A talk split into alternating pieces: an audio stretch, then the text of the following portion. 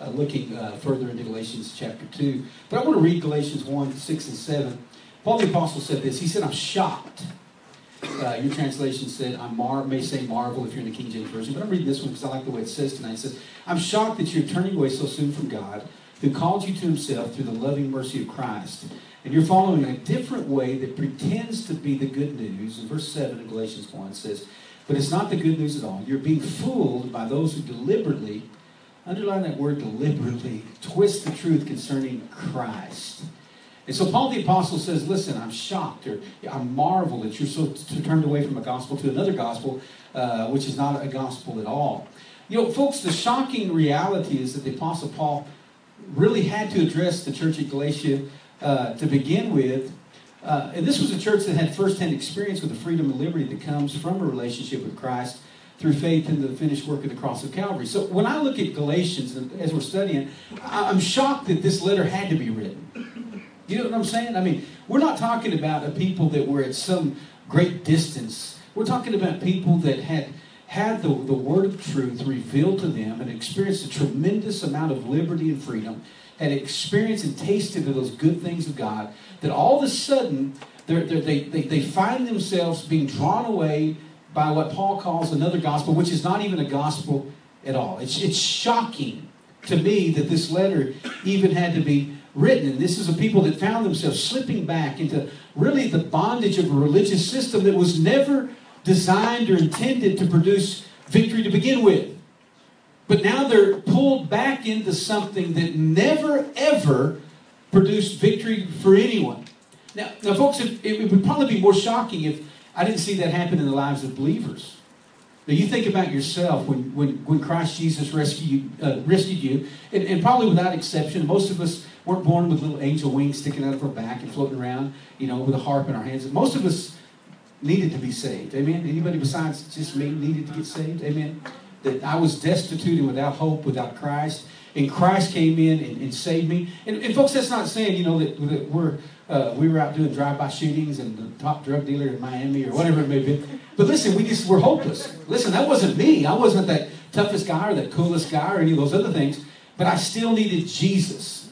And so every single one of us have that experience of we come to the end of us. And so for us, regardless of what anyone else saw, we knew how repulsive we were on the inside, regardless if those things were never manifested to the degree that other people manifest them on the outside. And so we remember that place. But so for me, it wouldn't be so shocking that had I not seen many people, and you probably could do an inventory in your own mind tonight, that the, the person that, man, God rescued them. What are they doing? What are they, why are they walking according to the proverb that says it's like a dog returning to its own vomit or the sow having been washed back to the wallowing of the mouth? What is the attraction to something that kills you to begin with? What was the attraction to something that you got so tired of that you walked away from to begin with? Isn't that the question sometimes that's been even in our own lives? Maybe you've kind of had that ebb and flow of, man, I'm walking with God. I got the victory. And I'm at that high point. Then all of a sudden I find myself back in the molly grubs of a relationship with God. So what is that? So as much as we're shocked by the, the church at Galatia, we should be equally shocked at many times what happens, not just in our own ranks, but in our own lives. And so if that law was only intended that they saw uh, it, excuse me, not if, but that law was only intended to expose sin and really to demonstrate the futility of man in his attempt to somehow live righteously through his own best efforts. So Paul the Apostle said, Listen, I'm shocked that you're suddenly trying to figure out a way that you can do it your own way. Folks, listen, I don't care who we are, we're never going to figure that out. We're never going to figure out something that suddenly we say, man, I guess the cross of Christ and faith in what Jesus did is suddenly obsolete. But that's effectively what happened at the church of Galatians. So, our study, what we're doing is systematically kind of looking at the framework of this corrective letter. And for a couple reasons. Number one, they were looking to restore the body into that transformational faith that only comes through trusting solely in the shed blood of Jesus and his substitutionary death upon the cross. And secondly, really assuring that that trap associated with attempting to obtain right standing with God through our acts of self righteousness, obviously in this case the law of Moses, would not be continued within the body of Christ. Folks, if we could just get those two points out of everything, not just in the book of Galatians, but just in our walk, listen, I've only got one hope. It is Jesus.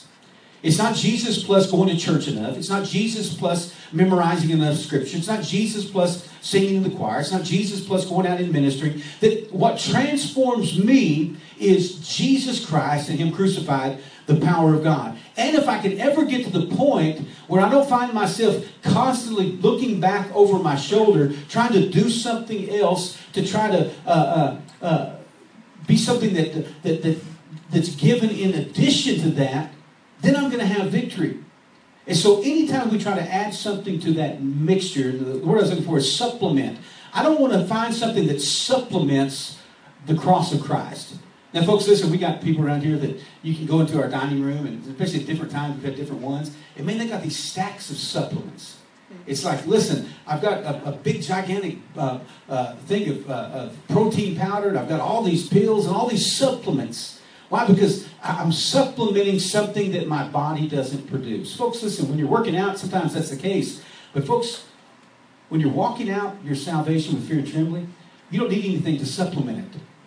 You're going to find everything that you need in Christ Jesus. So, really, the uh, summarization of this argument or defense of the gospel is really found in those two verses that we looked at last week when we met. And that's in Galatians 2, uh, 2 20 and 21. And let's read those together tonight very familiar. Probably if anybody ever reads or memorizes anything out of Galatians, it's always these two verses. And probably for good reason. And here's what Paul the Apostle wrote to them. He said, I've been crucified with Christ. He said, It's no longer I that live, but Christ is living in me. And that life which I now live in the flesh, I live by faith, uh, which is in the Son of God who loved me and gave himself for me. And in verse 21, he said, I do not uh, make void the grace of God. I do not frustrate the grace of God. Because if righteousness comes through the law, then Christ died for no reason. You know, folks, last week we dealt with that portion uh, in verse 20 concerning the doctrine of identification. Remember that last week we talked about identifying with Christ Jesus. And, you know, thinking about it myself this week, you know, I thought about the great lengths that Jesus went through in order to make that simple statement possible. Now, I can read, I've been crucified with Christ. Nevertheless, I live. It's not I that live, but Christ who lives in me. And I think one of you guys may be wearing a t shirt that says that on the back of it tonight.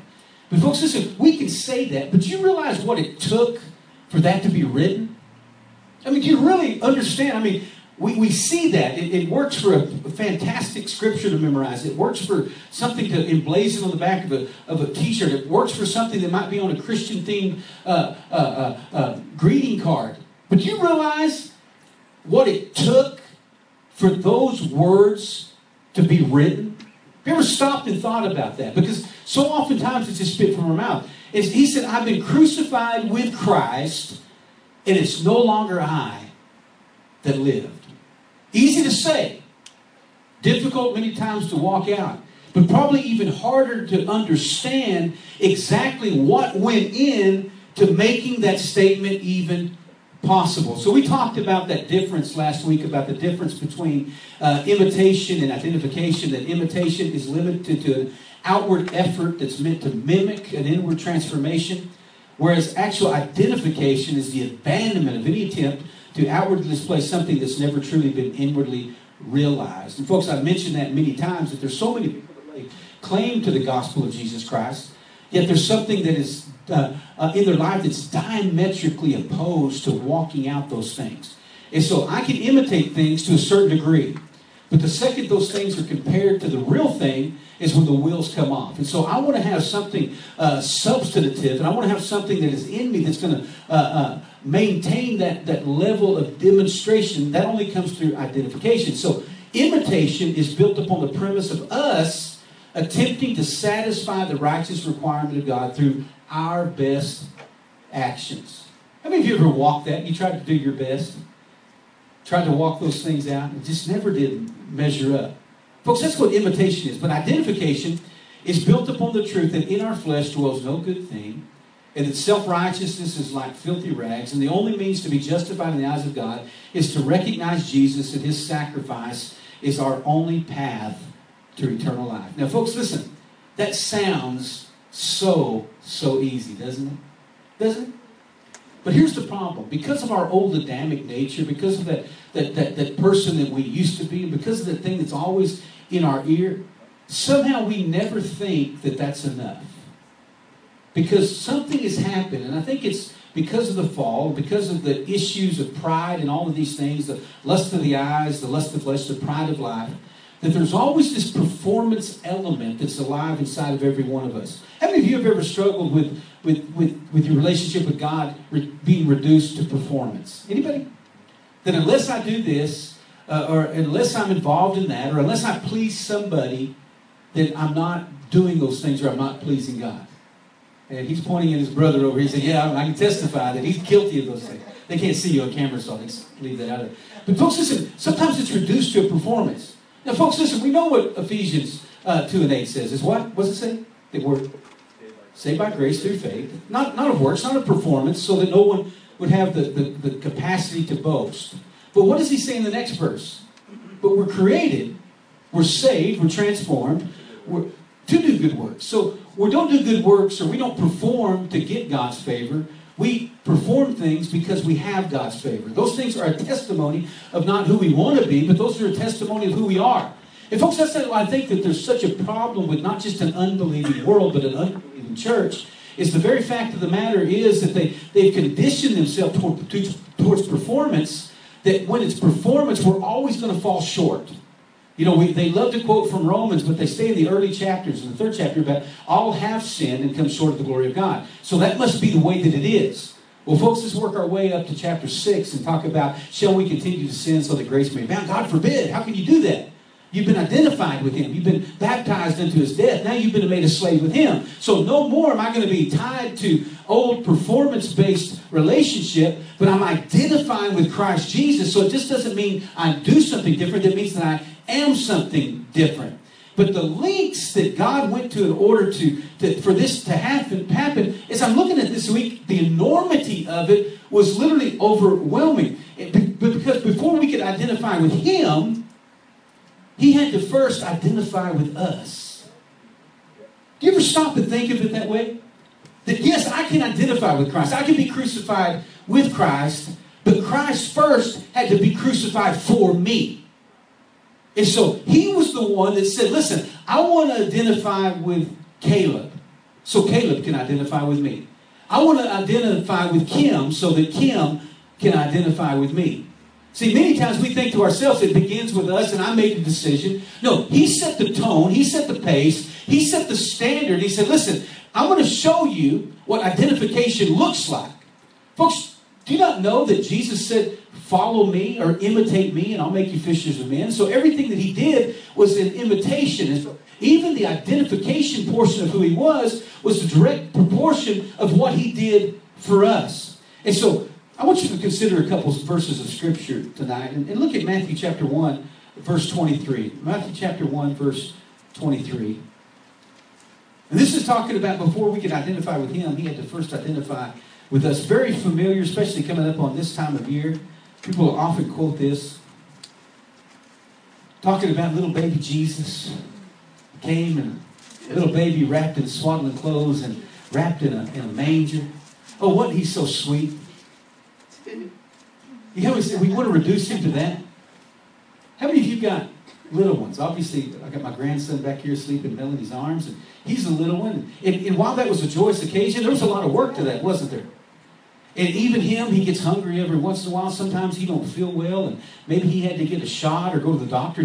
So there's even in that part of identifying. Think about what Jesus had to go through. And I want you to think about this: Behold, the virgin shall be with child, and shall bring forth a son, and they shall call his name Emmanuel, which being interpreted as God with us. And so think about this for a second. He said, I want you to identify with me, identify with the cross. I've been crucified with Christ.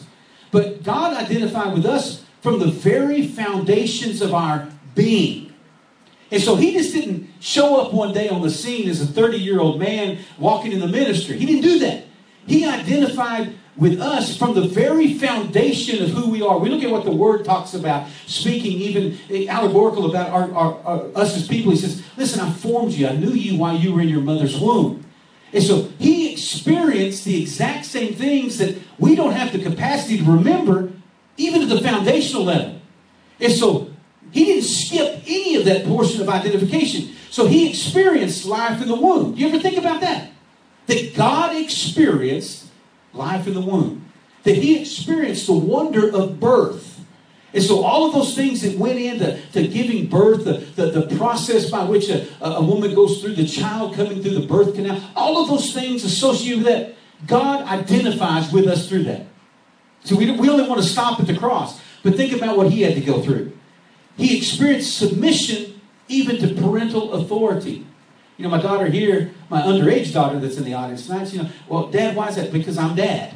That's it. You got to submit to parental authority. Hey, what do you think about this? Now that probably is not going to happen. Period. Why? Because I'm dad and you submit to parental authority. Period. So Jesus even experienced those things. He experienced the difficulties of living and working in a pre-industrialized age.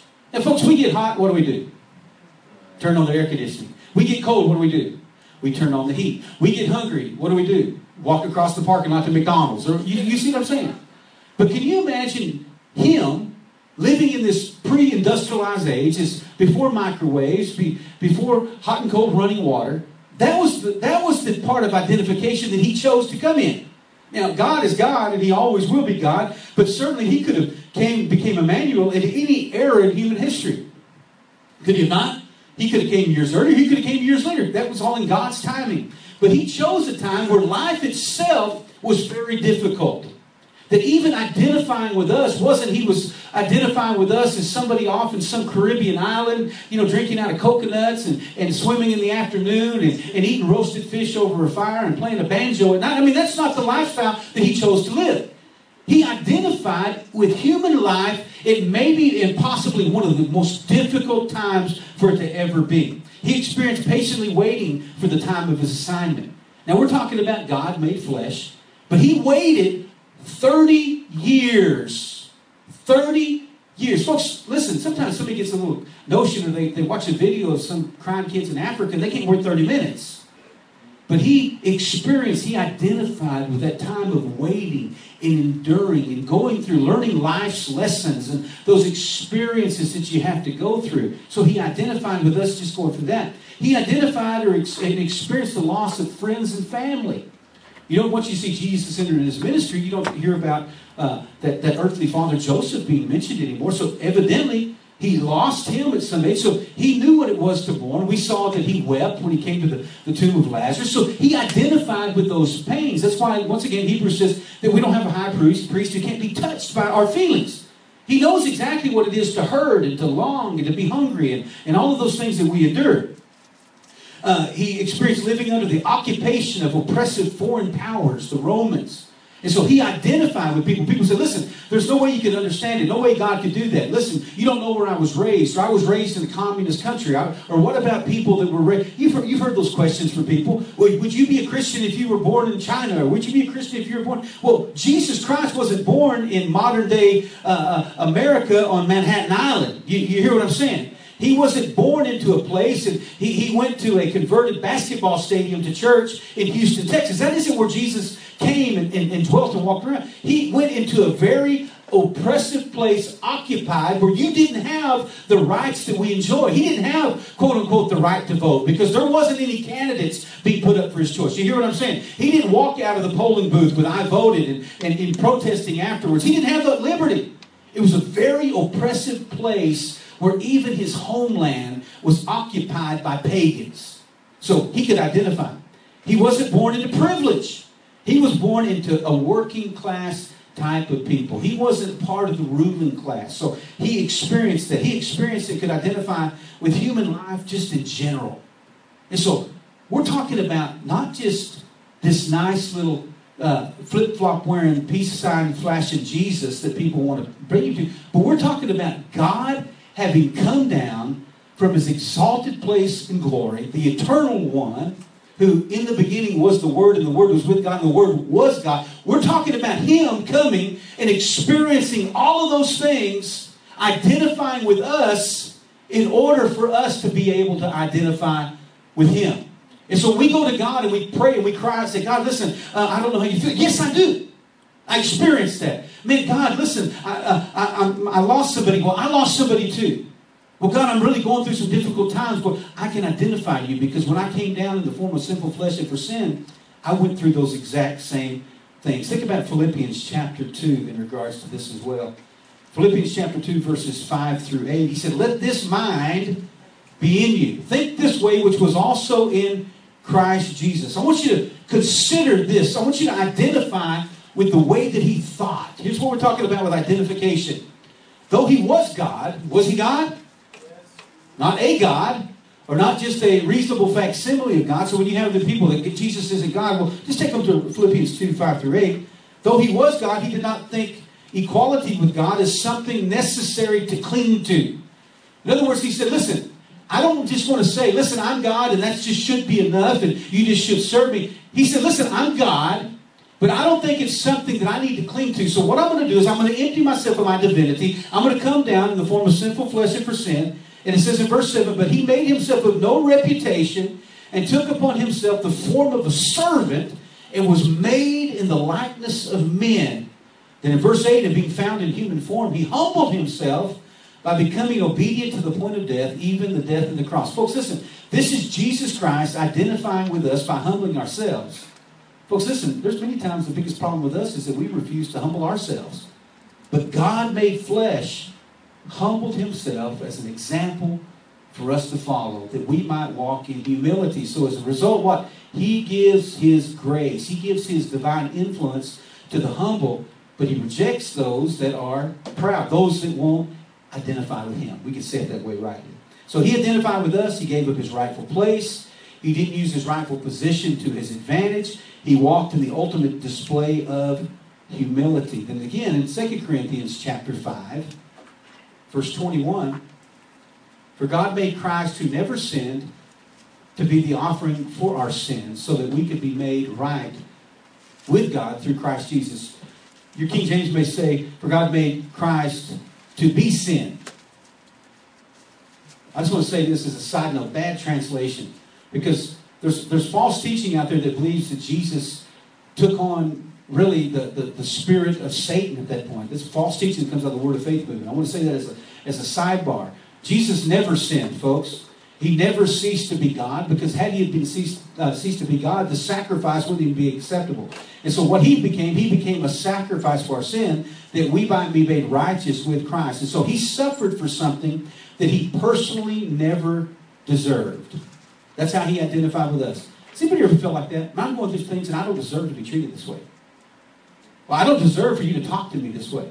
I don't deserve for that boss to, to act this way to me. I don't deserve that. Anybody ever felt that way? Have anybody of you ever been crucified? None of us have here, obviously, unless we identify with Christ. But he was. So he suffered something that he did not deserve. And he was identified as a criminal even though he never committed a crime. So he ran the gamut in regards to identification. So this is important, folks, because uh, concerning this Galatians issue of falling back into that reliance or that even that compliance with the, with the old law, because there was a picture that was given under the old covenant. And so those that came and they taught those things to the to the Galatians, they were well aware of this picture. And so there was this ritual, this Day of Atonement. The Hebrew is Yom Kippur. You've heard of it. It's described in Leviticus chapter 16. And we're not going to, well, you can, you can write that down and go back and look at it sometime. But it was really the most holy day of worship in the Hebrew calendar. But it was also probably one of the most complicated in regards to the, that performance of the ritual. There was a lot involved in that Day of Atonement because it was so important. And so Jesus Christ became our atonement. Another word that's translated is our mercy seat. He became, that place where we find mercy. And so there was two things that distinguished this day of worship or this day of atonement that Jesus became an example of. First, it was that one day of the year that the high priest and only the high priest was able to enter into the holy place, the, the most holy. You had the outer court, you had the holy place, then you had the holy of holies or the most holy place. And so he went into that tabernacle, that tent of meeting, and what he did, he presented the sacrificial blood as the atoning sacrifice for the sins of Israel and for the purification even of that tent of meeting. And so that's what he did. He went in that one day of the year, he made that sacrifice, he presented it, he cleansed those, those articles that would be used in the, in, the, in, the, in the worship time. Then he offered the blood upon the mercy seat. And outside the holy place was that Ark of the Covenant, that rectangular box. It was, it was wooden, overlaid with gold, that spoke of the hypostatic union of Christ. It's one of the fancy words that we use to describe a theological term. In other words, the mercy seat demonstrated who Jesus was. He was all man, but he was all God at the same time. And so that whole Day of Atonement was just a picture of those things. And so it, it, it, it was a place where the resident presence of God, we hear the word the Shekinah glory of God. And so the high priest sprinkled the blood upon that mercy seat of the Ark of the Covenant and achieved the, the forgiveness of sins uh, for the priest and for the whole congregation for one year. And the next year, they went through that whole involved, complicated system of things to do it over and over and over again. So, secondly, that Day of Atonement included a ceremony that also involved the expulsion of a living animal from the camp. You remember what he was called? He was called the scapegoat. And so Hebrews 9, chapters 9 and 10, give us this really sustained explanation uh, for this theological and typological significance of that Day of Atonement. And it was really just a parallel of the ministry of Christ.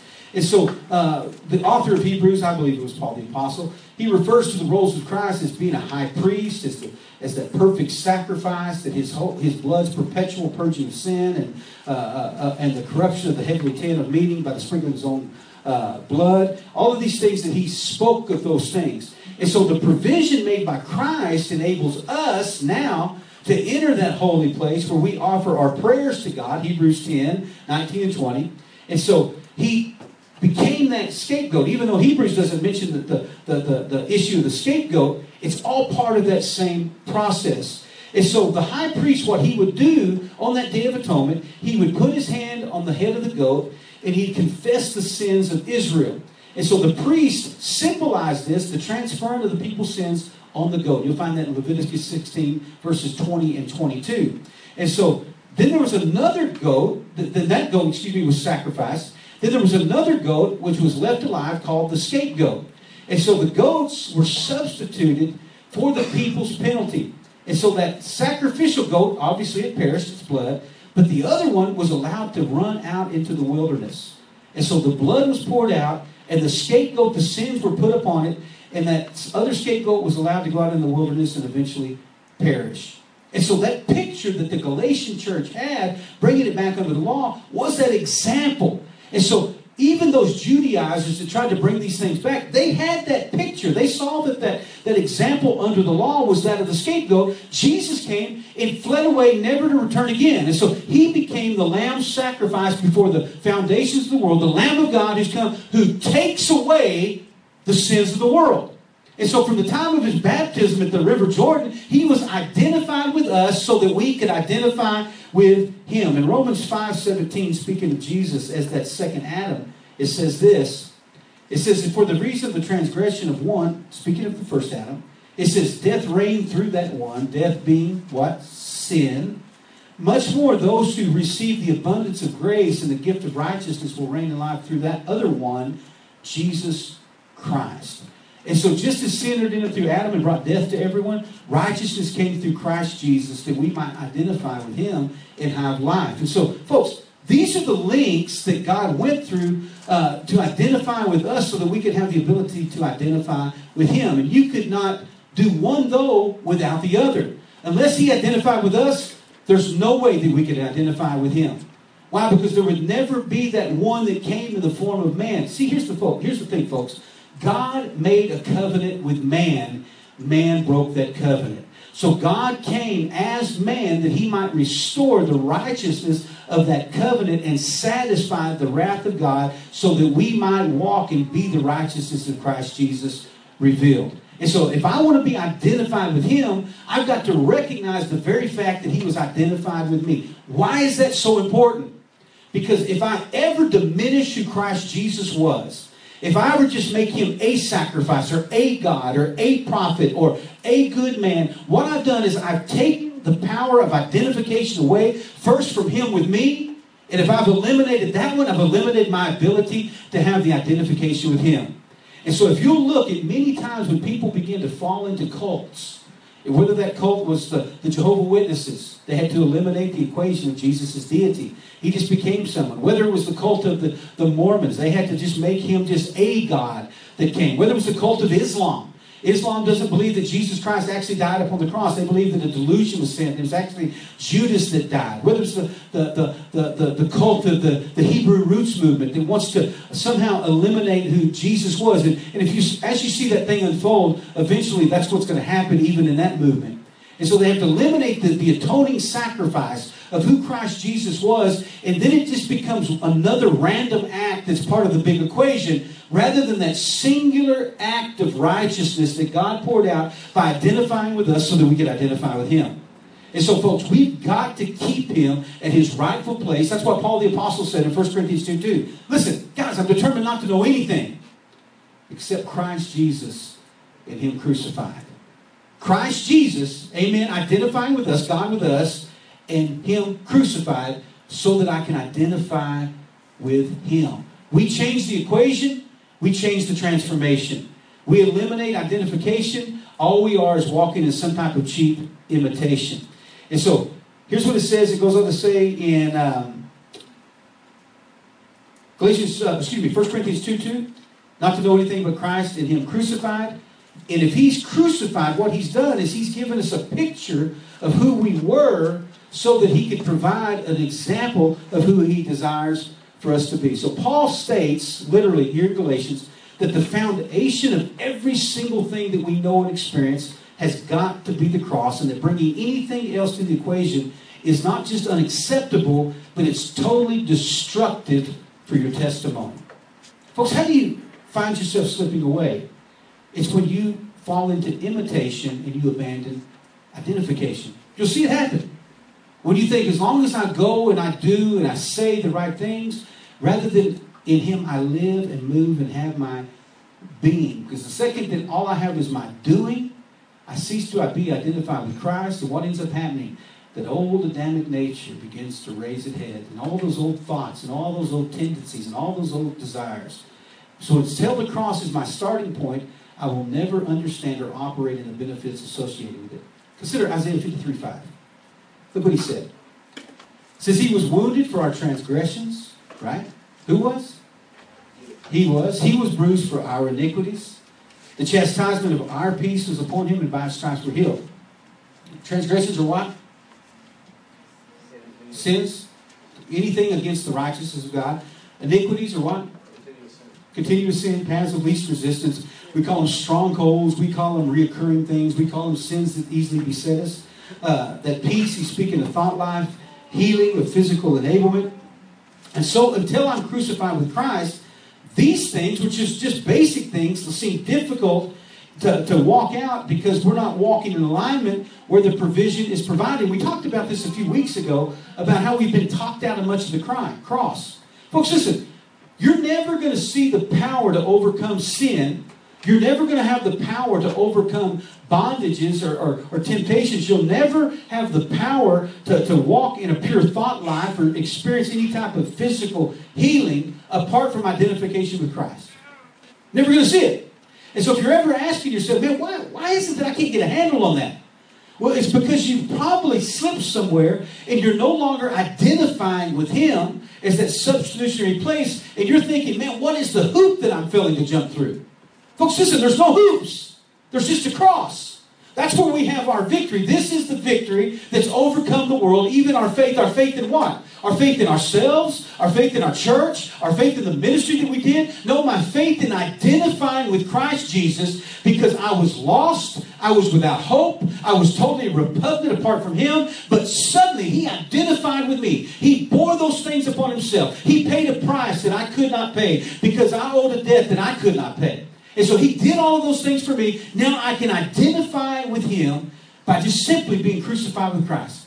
Christ, I need you to take me into that place. I need you to pull me in with all of my weaknesses, with all of my infirmities, with all of my iniquities, with all of my lack of peace, with all of my, my, my physical maladies, and all of those things. God, I want to identify with you not because I deserve it, but because you displayed it upon Golgotha's hill 2,000 years ago, and you've invited me into that relationship. And so, if we're ever going to get it, if we're ever going to understand uh, what he's trying to teach us in Galatians, if we're ever going to be able to follow and do and live the way that he did, we're going to have to get that place, that identifying with Christ's death upon the cross of Calvary. Sounds easy. It sounds like something we count beads in the Catholic Church. But folks, listen, there's got to be an understanding and a revelation of identifying with what he did and the reason that he did. And so to do this, what do we have to do? We have to do what he says to deny ourself. Now, folks, listen.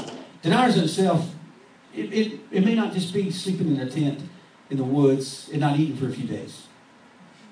You hear what I'm saying? Now, that might be a part of the self-denial. There might be a part. Or that might be a part of just putting a licking on the flesh for a few days and praying. I mean, that might be that. But folks, it's got to be more than that. It's got to be never identifying again with that Adamic nature. That's what denying self is.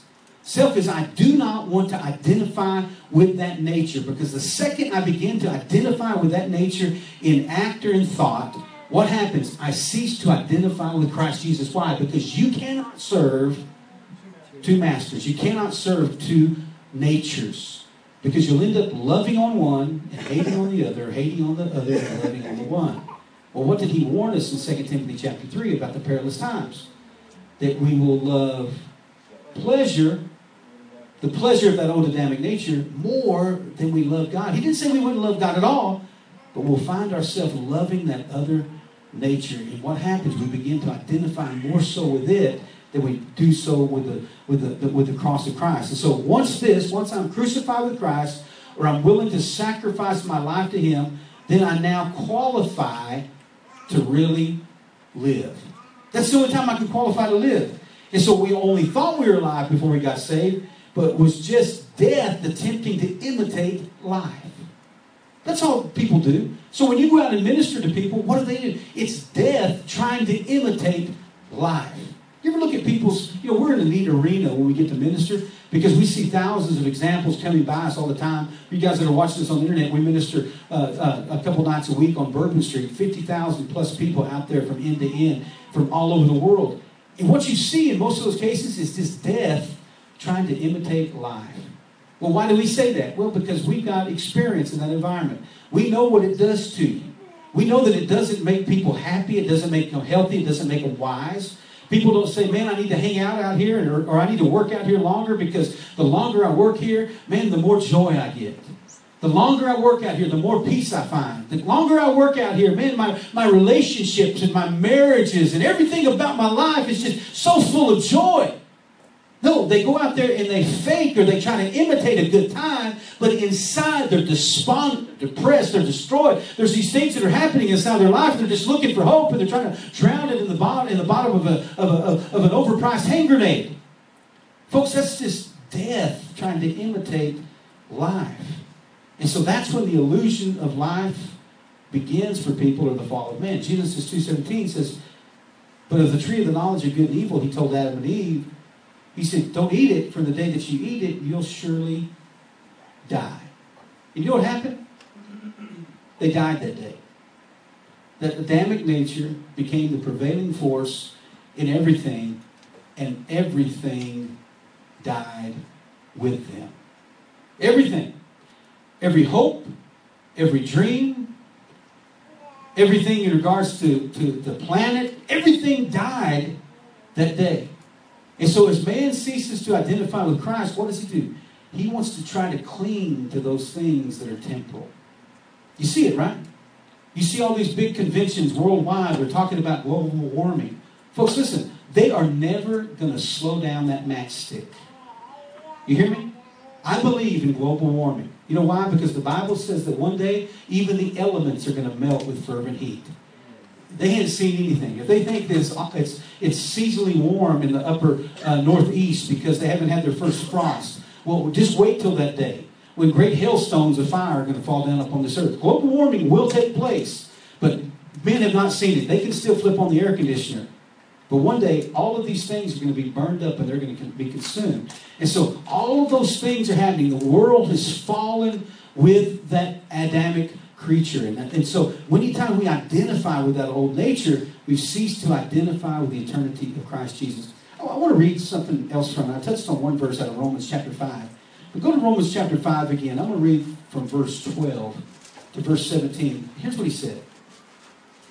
Therefore, just as sin entered the world through one man, right? which was Adam, and death through sin. And this way, death came upon all people because all have sinned. To be sure, sin was in the world before the law was given. When was it in the world? Before the law was given. But sin is not charged against anyone's account where there is no law. In other words, where there's no law, there's no knowledge of sin. Nevertheless, death reigned from the time of Adam to the time of Moses, even over those who did not sin by breaking a command. In other words, they were sinful by nature. They weren't sinful by breaking a commandment. They were sinful because they were sinners. And they were sinful because they not uh, uh, by breaking a command, but as Adam did. But there's a pattern of the thing to come. In verse 15 says, "But the gift is not like the trespass. For if many died by the trespass of that one man, how much more did God's grace and the gift that came by the grace of one man, Jesus Christ, overflow to the many? Nor can the gift of God be compared with the result of one man's sin." The judgment followed one sin and brought condemnation, but the gift followed many sins and brought justification. For if by the trespass of one man death reigned through that one man, how much more, here's the point I want you to see, how much more will those who receive God's abundant provision of grace and of the gift of righteousness reign in life through one man, Christ Jesus? That's our identification. So life ended at the cross, God with us, life began at the cross, our identification with him. Galatians 2:20, I'm crucified with Christ. Nevertheless I live, but not I, but Christ who lives in me. So who is alive in you? Who is alive in you? Christ is alive in you. Now, folks, listen, when we think of that sometime, again, it's one of those things that's so easy to say. But, folks, if we're genuinely identifying with who is alive in us, Folks, there's an empowerment to that revelation. There's an empowerment not just to do, but to not to do. And so if I'm identified with Christ as Christ inside of me in the life that I now live, I live by that faith in the Son of God who loved me and gave himself for me, there's an empowerment to walk in a victory that I cannot do when I'm just walking in imitation. But there's an identification inside of me that differentiates my best efforts. And so here's what I want to say. If you find yourself in a struggle, what you need to go back to and say, God, listen, am I just trying to imitate you, never obtaining victory, or have I genuinely identified you, putting off the works of the flesh, and genuinely getting a revelation of who Christ Jesus is? And so when he says that, yet not I that live, but Christ lives in me, that word live speaks of a devotion to. And so if Christ lives in me, there's a devotion now, what's a devotion? Oh, it's what I do every morning for 10 minutes before I go to work. No, folks, that's not a devotion. Literally, by the uh, Thayer's Greek uh, lexicon says this. It, it says, when Christ lives in me, it's Christ living and operative in me. It's having the holy mind of Christ prevailing and moving me. And so if I'm walking or I'm living in Christ, that means that I have the mind of Christ and there's something that's prevailing, there's something that's prevalent, there's something that dominates my life. And so if I'm in Christ, what's going to dominate my life? So if I'm in Christ, what's going to dominate my thoughts? Spirit. Christ. If I'm in Christ, what's going to dominate my actions? What's going to dominate my interest? What's going to dominate my conversations? Period. Folks, listen. Out of the abundance of the heart, the mouth speaks. Folks, you can find whether somebody's identifying or if they're just imitating just by getting in a conversation with them. Folks, I know people that claim to be believers, you get into them, and they will talk to you for hours about everything but Jesus. Period. They'll talk to you about, ooh, ooh, who dat? They'll talk to you about the Cubs win. They'll talk to you about politics. They'll talk to you about, you about the latest sports statistics. They'll talk to you about everything else. Why? Because what they do, it's just, it's not a substitution in their life. It's just an addition in their life. Folks, something happens the closer you get to Christ Jesus, the less that you have to discuss about anything else. Period. And folks, yeah, I want to be I want to be kind to you because listen, it does come with a maturity. It comes with pressing in, and the deeper that you go, what you're going to find is all of those other interests that you had, you just don't find any interest anymore. I don't know how many times Melanie and I said, hey, listen, hey, why don't we sit down and, and watch a movie or something? And you know what? We never do. And I don't think there's anything wrong with watching a, a decent or good movie, but it's like, man, there's so many other things that interest me. And I thought this was myself. I'm like, I'd like to see that. I, I like some historical stuff, but, but man, do I really want to waste an hour and a half on that? It's just, I really don't. And again, I don't think there's anything, what's that? You see what I'm saying? But there is. You'll, you'll cease to find interest in those things like you once did. And again, I'm not trying to be some legalistic guy that says never watch a show or anything or, or Finding Nemo or whatever it might be. There's somebody like, no, I'm not saying that whatsoever. I'm just saying you'll find yourself less and less attracted or even to have time to discuss those things. Why? Because of who you're identifying with. And so it's more than just living in the sense of being alive, yet it's it's it's not lacking that demonstrative influence in your life. It's someone or something living inside of me that dictates the way that I live. And so if I'm identifying with Christ Jesus, there's someone inside of me that's pushing my buttons. There's somebody that dictates everything about me. So he identified with me by becoming like man. Now I identify with him by becoming like Jesus. He identified with me by becoming like the second Adam. And I identify with him by becoming more and more like Jesus. Are you becoming more and more like Jesus? 1 Corinthians 3.16, you know this well. Don't you know yourself that you're God's temple and that God's Spirit dwells inside of you?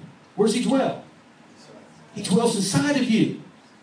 He dwells inside of you. Years ago, I was witnessing somebody on Bourbon Street, and I asked them if they were walking with the Lord. And, oh, yeah, I'm walking with the Lord. And about that time, they pulled out of my conversation, and they started walking to a very filthy club that's down there. And I said, Hey, I thought you were walking with the Lord. I never knew he hung out in places like that. Folks, that's the thing. If, if we're hanging out with him, we're going to be interested in what he wants to be interested in, and we're going to do what he did. Why? Because the Spirit of God dwells inside of us. John chapter 14. Turn there quickly.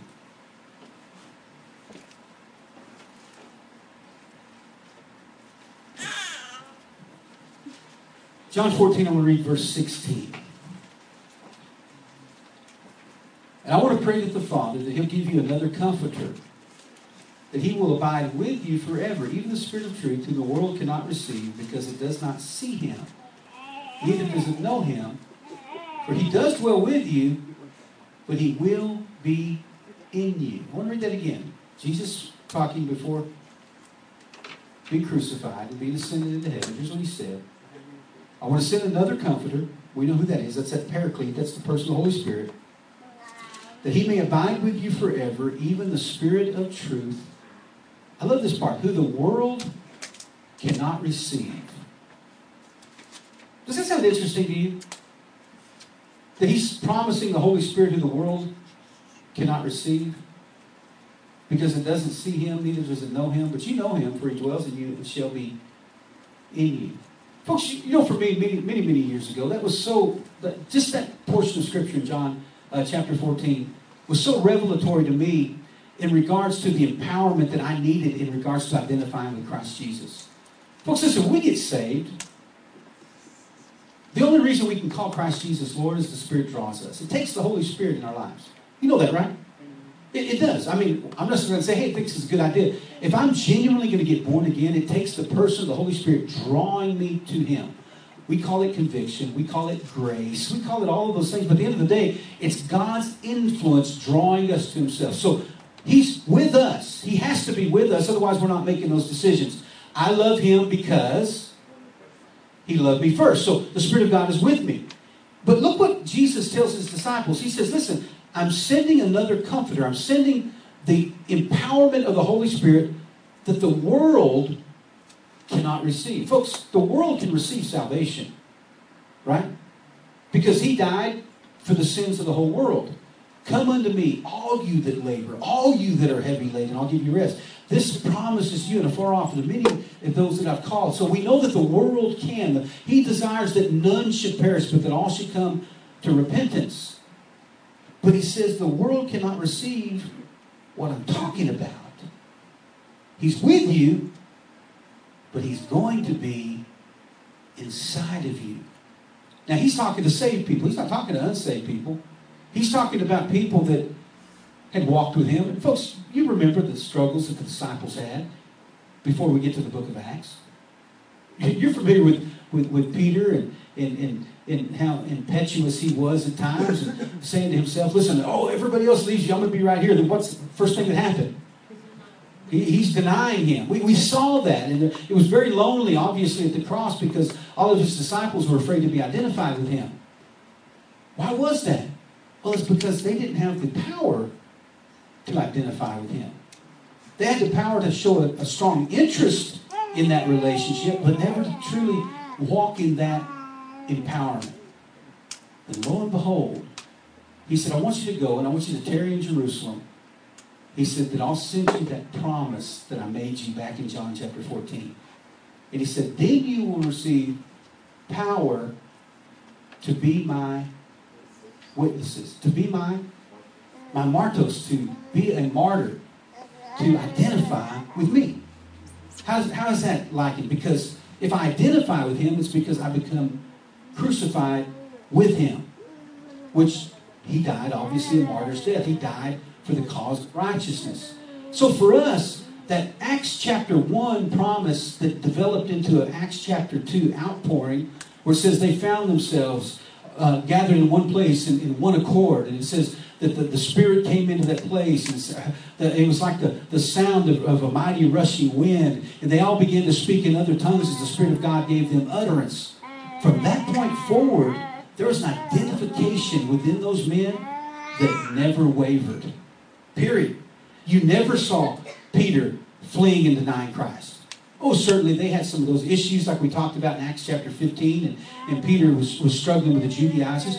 But you never saw that wholesale abandonment. Every one of those men died, with the exception of obviously John, a martyr's death. They endured to the end. They identified with Christ Jesus. Folks, listen, if there's anything that's been robbed from the church, is two things. A, identifying with Christ to the ability to have victory over sin. B, identifying with the promise to have the empowerment to walk in, in, in, in right relationship with Him and in demonstration of His power in our lives. Those things happen. And so, what's effectively happened in the church is the same thing that happened in the Judaizers. It says, let's get you back to a lesser standard of something that's now being made manifest. Folks, listen, 30 plus years ago, man, you know what? When I started legitimately serving God, the Spirit of God came into my my heart and life, and man, I got full with the Holy Ghost, and, and these things happened, I've never had a reason to turn back. I've never had a desire to go back into the world. Something changed that caused me to identify with Him. Folks, if I'm not me that lives, but Christ who lives in me, in the life I now live, I live by faith in the Son of God who loved me and gave Himself for me. Well, He gave Himself for me for a reason and for a purpose. To have the empowerment to walk in that type of victory. That way I'm not tossed about by every wind of doctrine and the cunning craftiness of men. I'm not swept away by those things. But now I can identify with Christ and I can walk in that victory that empowers me. Amen. At a time tonight. Father,